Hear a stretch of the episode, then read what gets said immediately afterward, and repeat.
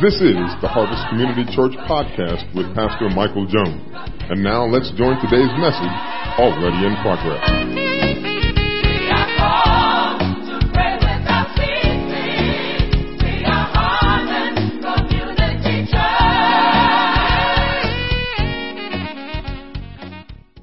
Into the Word of God. So if you have your Bibles, won't you stand up and open them up to John chapter 12, and we're going to read verses 12 through 19.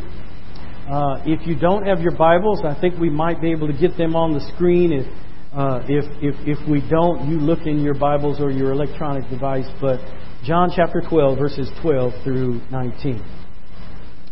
The next day, a great multitude that had come to the feast when they had heard that Jesus was coming to Jerusalem took branches of palm trees and went out to meet him and cried out, Hosanna!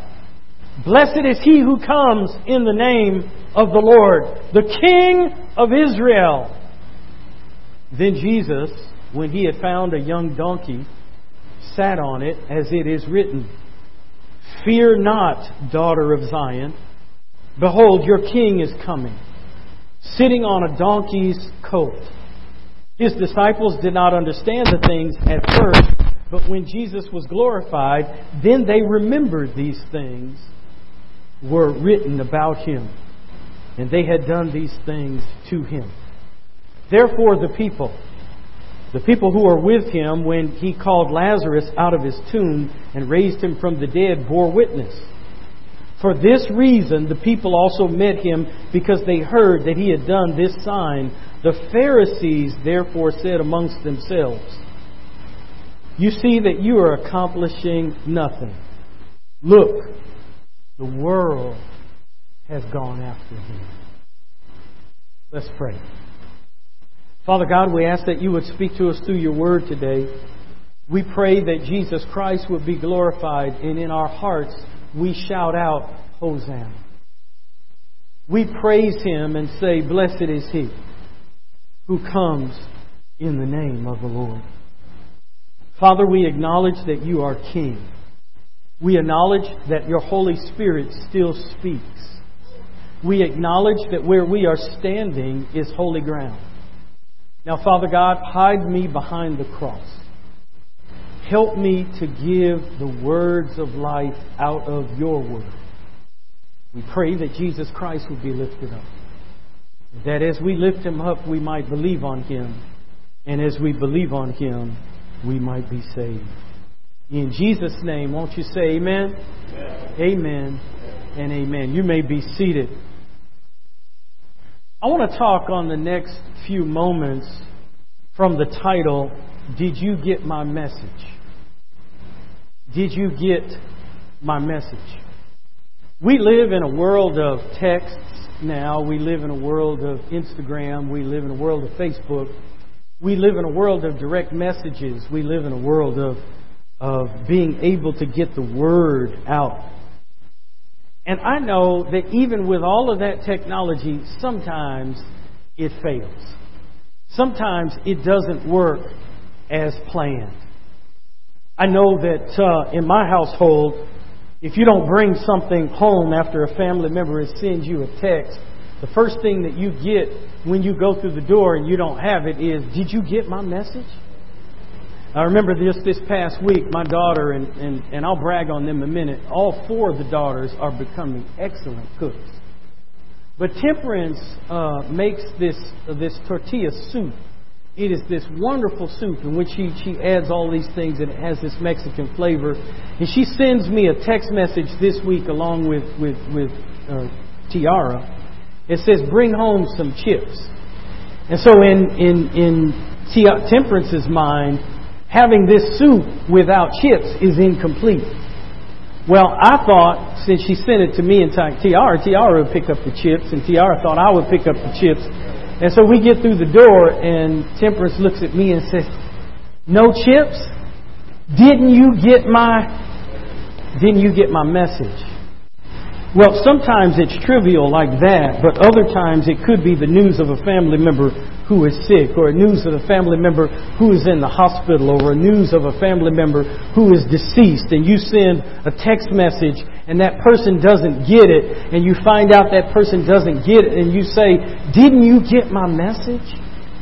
Or it could be that, that there's a, a the, the notification uh, that you got the job or a notification that you've been accepted in the school, or a notification that you've passed the test, or in this day and age, a notification that you've tested negative of COVID. And maybe you didn't find out, and the person that sent the message says, Well, didn't you get the message? Important or sensitive family members, family member uh, information can be urgent. And it's important that we get the message.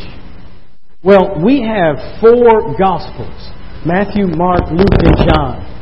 Four Gospels that give us the message of the Lord Jesus Christ. Four Gospels that give us the message of God. Four Gospels that give us this same story the story of Palm Sunday. The story in which Jesus comes in triumphant into Jerusalem, the story in which the people begin to praise and worship Him as the King of Israel, the story of Palm Sunday. There, it, it, it's listed in all four of the Gospels. And you may say, well, Pastor Mike, how come we have four Gospels? Well, these four writers are giving four detailed accounts with four different purposes, with four different aims.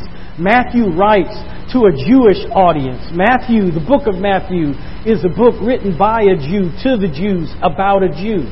Mark is written to the Romans. It's a fast moving gospel.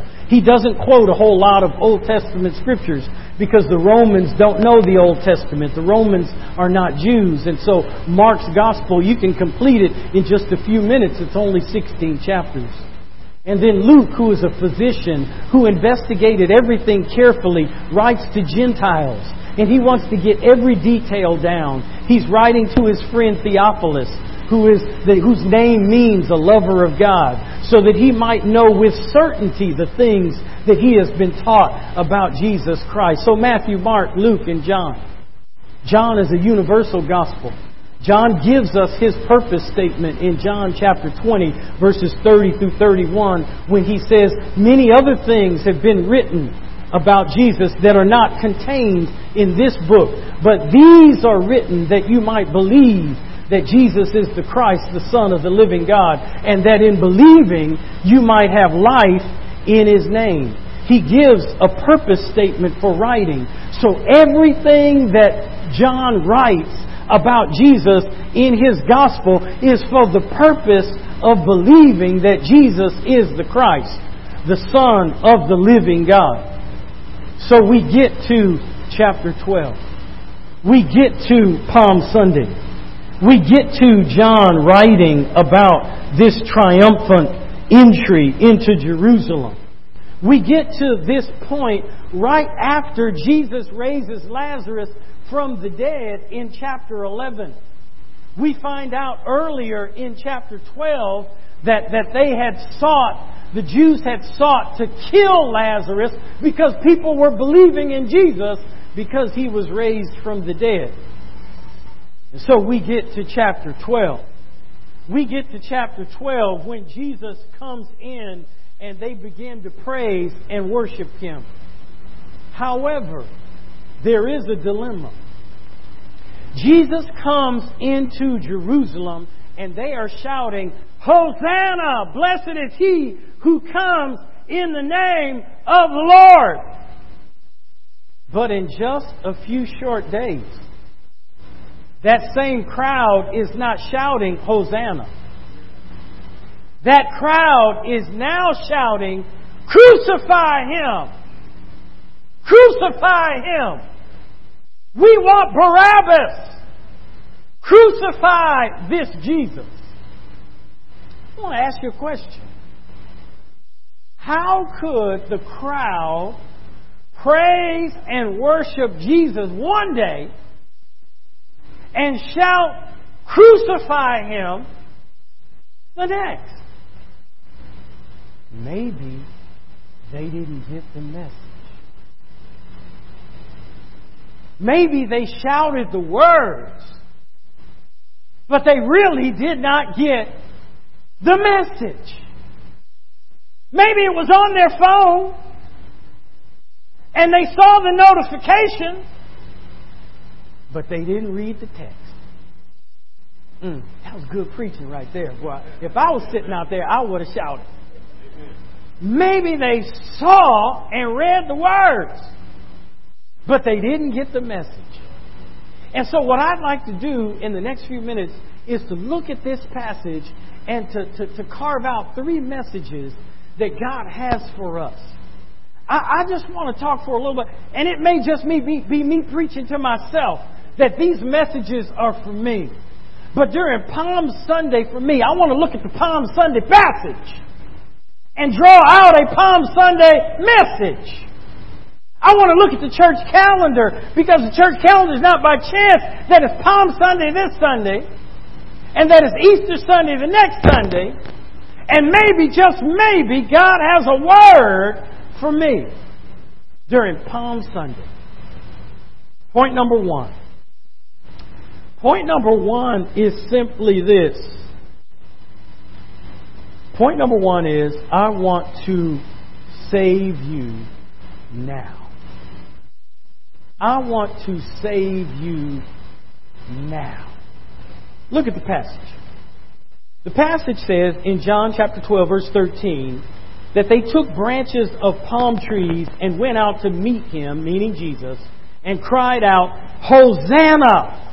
Blessed is he who comes in the name of the Lord, the King of Israel.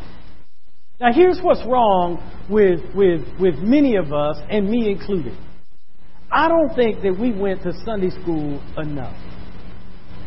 I, am not throwing stones at those who don't go to Sunday school right now, but I am giving you an exhortation. I think that it's important to get good teaching. I think that it's important to know what words mean. I remember being in another church and we it was Palm Sunday just like this and we were in Sunday school class and, and, and, and the teacher shouted out, Hosanna! And he had us shout out, Hosanna! And then he stopped and said, What does that mean? Many in the congregation said, Well, it means praise. How many would say it means praise? It doesn't mean praise. Now, it is in the context of praising and worshiping God, but it does not mean praise. Because if you were to go to the corresponding Old Testament passage, then the word Hosanna would be defined for you and written out. And that Old Testament passage is Psalm 118, verses 25 and 26, where it says, Save now, I pray, O Lord. O Lord, I pray, send now prosperity. Blessed is he who comes in the name of the Lord. Hosanna means save us or save now. So that when they were shouting, Hosanna! Blessed is he who comes in the name of the Lord, the King of Israel. Hosanna! What they were shouting was, Save us now! We believe that you are the Messiah. We believe that you are the anointed one. We believe that you are the one who will free us up from Roman domination. We are the ones who will free us up from Roman oppression. We believe that you are coming to free us and to save us and deliver us just like Moses did the children of Israel as they left Egypt. You are the anointed one that God has chosen to save us. Hosanna! Blessed is he who comes in the name of the Lord. So that's what the people were shouting. And men and women, I believe that although they may have thought that he was coming in as a political power, as a king, as the anointed one, the message is still the same. Save us now. Save us now. Make real in our experience what you have already made true for us on the cross. You delivered us on the cross. You saved us on the cross. You gave us new life on the cross. But not only do we need that in a positional way, we need that in a practical way. We need to be saved daily. We need to be saved right now. We've got family issues and we need to be crying out, Hosanna, save us right now. We've got financial problems and issues. We need to be crying out, Hosanna, save us right now. We've got health issues, save us now. Job issues, save us now. Personal and emotional and mental issues, save us right now. Relationship issues, save us right now. Whatever problem you face, whatever issue that stands in front of us, the cry is, Hosanna! Save us now. I know you're going to save us later. I know that my soul is saved and fit for heaven and glory, but I need your salvation right now. Is there anybody that needs salvation now? We need salvation right. Hosanna! Blessed is he who comes in the name of the Lord. I believe that our mindset needs to change, that our salvation is an ever present, moment by moment, daily experience of God's grace and mercy. Men and women, we need to preach the gospel to ourselves moment by moment because moment by moment we forget it. That He is a deliverer. Today is the day of salvation. His salvation and grace, and I'll close this point with this, is just like manna from heaven. If you were to read the Old Testament, God would provide for His people by sending down this bread that came down from heaven. If you were to examine the passage where it's found, it says that there were rules about the manna. And one of the rules about the manna is that the manna that fell down today was for today. The manna that fell down today will be spoiled tomorrow. And so what God was saying is, you need me every day. You need to feed on me every day. I am your satisfaction every day. Yesterday's grace and more mercy is not sufficient for today. Today's grace and mercy is sufficient for the day. Hosanna! Save us now. Right now. But not only that. Point number two, look down at the text. Verse 15, it says, Fear not, O daughter of Zion. The second message is fear not. Quiet as it's kept, fear is one of the biggest, most significant challenges we face. Fear is oftentimes unspoken. Fear is a natural emotion, but fear that dominates is, is bondage. And men and women, I don't know if you're aware of this, but fear not is the most frequently used command in all of the Bible. Fear not. There is a version of fear not in at least 365 times in your Bible. One for each day. Fear not today. Fear not tomorrow. Fear not the day after tomorrow. Fear not today. Fear not Monday. Fear not Tuesday. Fear not. The Lord wants you and me to fear not. He does not want us to be par- paralyzed by fear. The Bible says perfect love takes away all fear. The Bible says, Fear not, for I am with thee. Be not dismayed, I am your God. I will strengthen you, I will uphold you with my victorious right hand. God does not want us to fear. God does not want us to be paralyzed. God does not want us to be in shackles. God wants us not to fear. And the message is that if the Savior is coming, if the Messiah is coming, if the Anointed One is coming, and He is who He says He is, then I have no fear. I am not to fear. Now let's do a little bit of an exercise in this message. All I want you to do is to raise your hands, and I'm going to say some of the same categories that I mentioned before. If you've got an issue, if you got something in your life that you feel is a little bit overwhelming, then just raise your hand, okay, in these categories. Now, if you've got a family issue, raise your hand. If you've got a financial issue, some of you are going to have multiple. Uh, financial issue, raise your hand. If you've got a health issue, raise your hand. If you've got a job issue, raise your hand. If you've got a personal or emotional or mental issue, raise your hand. If you've got a relationship issue, raise your hand. If you've got something else that I hadn't called, raise your hand. All right, so everybody has their hand raised. Well, I want to remind you of something, and I'm going to say it twice. I want to remind you that God has a 100% track record on handling your problems up to this point.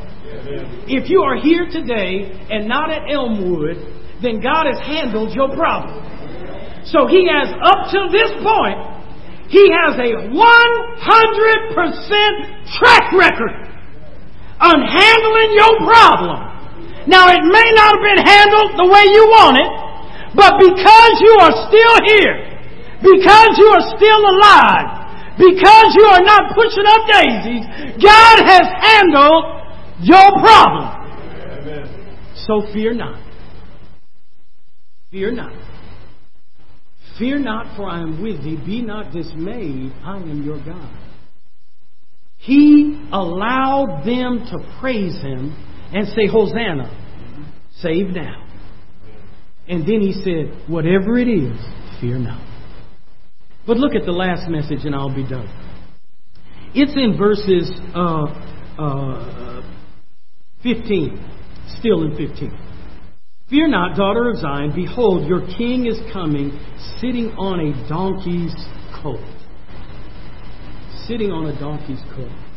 Point number one was simply, I want to save you now. Point number two is, fear not. But point number three is, I'm not saving as you expect.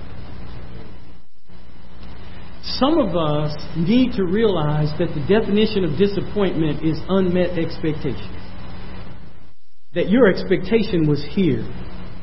What you got was here. And the distance between your expectation and what you got is disappointment. That's where your disappointment lies. And so God says, I'm not going to save your soul as you expect. I'm going to die on a cross. I'm not riding in as you expect. I'm riding in on a donkey. I'm not, I'm not anything like you expect. Because, see, I can do whatever I want to do, how I want to do it, when I want to do it, and with whom I want to do it, because I'm sovereign. And so God may not save as we expect. What am I saying? What I'm saying is that this, these verses here in 14 and 15, then Jesus, when he had found a young donkey, sat on it, as it is written, Fear not, daughter of Zion, behold, your king is coming, sitting on a donkey, relates to what, what, what Reverend Ron read earlier in Zechariah chapter 9. Zechariah 9 9 says, Rejoice greatly, O daughter of Zion. Shout, O daughter of Jerusalem. Behold, your king is coming to you. He is just and having salvation, lowly, lowly, and riding on a donkey, a coat, a foal of a donkey. Now that lowly has a double meaning. He is lowly because, yes, he's coming humbly, he's coming gently, he's not coming in uh, uh, by storm, but it's also the other meaning is when a king or when a, there was a military victory, they would ride a, a, a, a tall horse. It is where we get the term sitting on your high horse because you had regular horses, then you had horses that the kings and the generals would ride. And normally they would be two hands above the normal horses, higher than the others, so that the king or, or the general coming in in victory would come in on his high horse. But not only is Jesus not coming in on a high horse, Jesus is coming in on a donkey. And he's not only coming in on a donkey, but he says he's coming in on a colt, which is a baby donkey. Can you imagine how low he is sitting? They expect him to come in with military victory, sitting high, and here he is coming in on a toy horse. He's not coming in the way you expect. And men and women, I don't know what you face in your life, but but but but but remove your expectations, let God fix it. But remove your expectations about how he's going to fix it. Amen or oh me? Are y'all with me? Is anybody out there? Has anybody ever had a situation and you thought God was going to solve that thing one way and God went left on you and solved it in another way? And you say, oh, I didn't even have that as an option. I didn't even know he could do it like that. I didn't know he was creative like that. And what Jesus is saying is, I'm not coming in like a king that you think. I'm not coming in with political power. I'm not coming in to overthrow an earthly kingdom. I'm not coming in like that. I'm coming in gently. I'm coming in humble. I'm coming in lowly of heart. I'm not coming in haughty and prideful. And men and women, that's a message for us. That if we're to live lives like our Savior King, like our Messiah, we're not to come in haughty. We're not to come in prideful. Not, we're not to come in riding on our high horse. We're to be gentle and lowly. We're, we're, we're to be humble before people. We're to come in as, as just as He did. Men and women, he came in ushering in a new kingdom. He came in ushering in not the way we expect. They didn't expect the cross. They didn't expect suffering. They didn't expect that he would be the Lamb of God. They didn't expect that he would give his life. They didn't expect that he would die on a cross. They didn't even expect that he would rise from the dead. They didn't expect the gospel, that He would save souls. They didn't expect that His Holy Spirit would live in us if we put our faith and trust in Jesus Christ. They didn't expect that He would not save by good works. They didn't expect that He would not save by our human efforts. They didn't expect that He would not save by keeping the law. They didn't expect that. They didn't expect Him to shed His blood on a cross to pay the penalty for my sin. Men and women, did you get the message? Did you get the message that many other things that Jesus did that are not written in this book, but these are written that you might believe that Jesus is the Christ, the Son of the living God? They didn't expect Him to be the bread of life. They didn't expect Him to be the light of the world. They didn't expect Him to be the door for the sheep. They didn't expect Him to be the good shepherd. They didn't expect him to be the way, the truth, and the life. They didn't expect him to be the true vine. They didn't expect him to turn water into wine. They didn't expect him to heal the nobleman's son. They didn't expect him to heal the man who was lame for 38 years. They didn't expect him to feed 5,000. They didn't expect him to walk on water. They didn't expect him to open up sight to the man who was born blind. They did not expect him to raise Lazarus from the dead. But when he did, and the place where Lazarus lived was only about two miles from Jerusalem, they didn't expect him to raise him from the dead. But when he did, when he did, they shouted, Hosanna, save us now.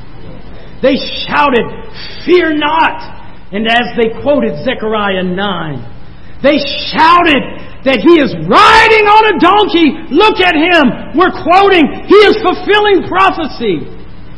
But not only that, even though they shouted Hosanna, they were only fulfilling his purpose when they shouted, Crucify him.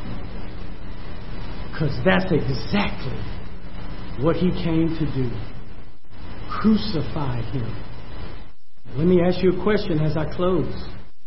The shout of crucify him, is that a shout of sorrow or is that a shout of victory? Did you get the message? That that's the only way you can be saved? Did you get the message that he had to die? Did you get the message that there is no other way by which we can be saved? Therefore, God has highly exalted him and given him the name which is above every name. That at the name of Jesus every knee should bow and every tongue should confess that Jesus Christ is Lord to the glory of God the Father. Men and women, He is Lord. Hosanna in the highest. Blessed is He who comes in the name of the Lord. Hosanna, save us now. Fear not, he may save, not the way you expect. Let's pray.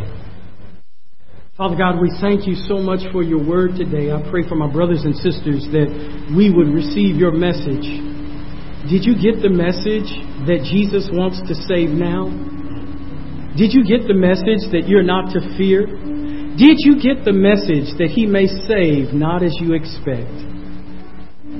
Father, if there is one who has never received Jesus Christ, I pray that they would place their faith and trust and hope in Jesus, that they would learn to love Jesus, that they would embrace Jesus, that they would build a relationship with Jesus. I pray that for others as I pray that, that we would continue that for ourselves. We thank you, Lord Jesus, for who you are. We give you honor and glory and praise this Palm Sunday. We know that those palms represent peace.